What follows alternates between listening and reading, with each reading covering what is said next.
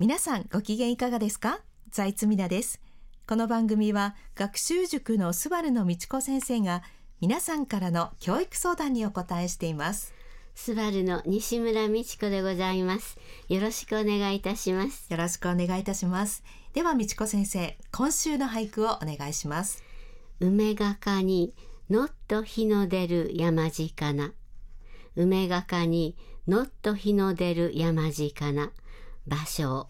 日の出の頃に山を歩いていたら梅の香りに誘われてお日様がのっと出てきたんですね。そうですね、はい、さて今年から毎月最後の週は江戸時代後期の子どもたちが56歳になったらまず初めに勉強したという小学という本を教えていただくことになっています小学は12世紀に朱子とその門弟劉子等がその当時の子どもたちのために数多くの古典や歴史の中から自分自身を磨き徳を高めていくための言葉や行いを精選したものです。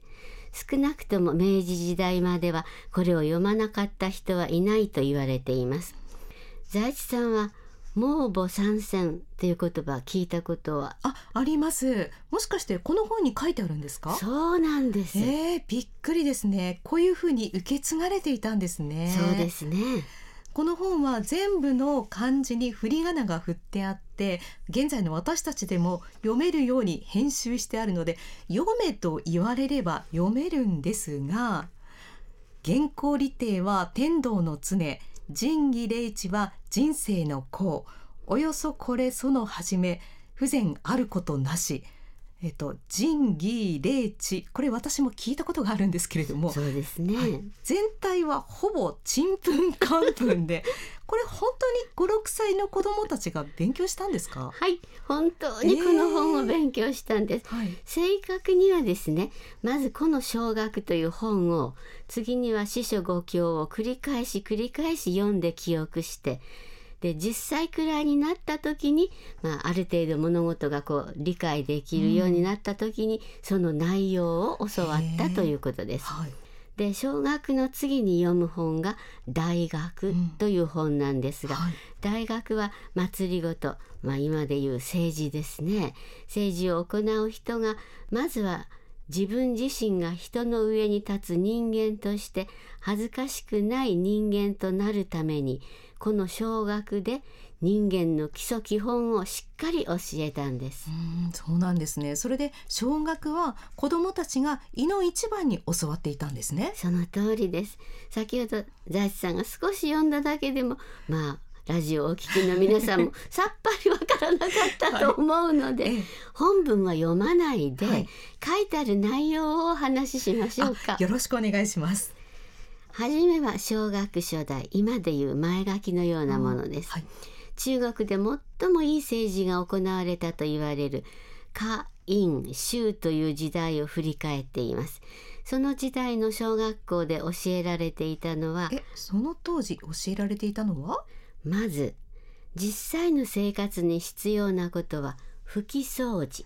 掃除？はい、一番目が掃除ってなんだか奥が深そうな気がしてきました。そうですよね、はい、一番目に掃除ですよ、ええ、だからおそらく自分自身の身も心も正しく美しくあれ、うんそのためにはまず自分の身の回りを美しくっていうことではないんでしょうか？ああ散らかって拭き掃除もしていないところでは食べることも勉強することもできませんからね。そうですね。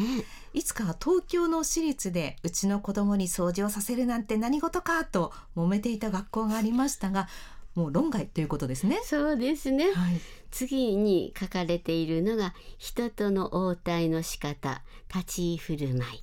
人との応対の仕方や立ち振る舞いこれは挨拶をはじめとして大人の社会では絶対に必要なことですよね。そうですね、はい、私が小学2年生だった頃に先様にお品をお届けするお使いをさせられたことがあります。はいその時はそこの家で述べる口上を母から何回も何回も覚えるまで練習させられたことを覚えています。いつ頃のことですか？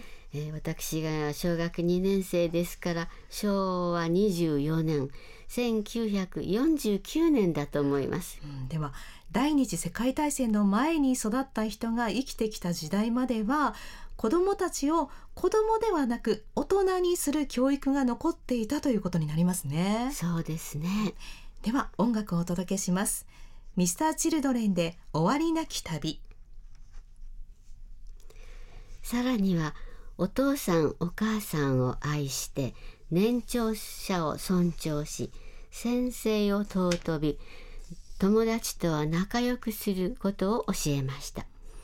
これらのことは自分自身を人間として高め結婚してからは家を取りまとめひいては国を治め天下を平穏にする根幹となるからです。お父さんお母さんを愛し年長者を尊重し先生を尊び友達とは仲良くすることは最終的には天下国家のもとになるんですね。そうなんですね。だからこういう習慣や行いを正しく身につけることで大人になってからの行動の規範が確立するように願ったのです。それではスバルインフォメーションです。スバルの新年度が3月に開校します。現在新年度入学生を受付中です小学6年生の中学準備講座も好評開講中です。一足早くスバルで新学年へ好スタートを切りましょう。スバルの教室にお急ぎください。特典など詳しくはスバルのホームページをご覧ください。また、美智子先生が書き上げた渾身の教育指南書、21世紀を生き抜く子どもたちをお読みになりたい方は、アマゾンかお近くの本屋さんでお買い求めください。若いお母さん、それに独身の方にも人気だそうです。書店にない場合は、スバルのホームページをご覧ください。それでは、また来週。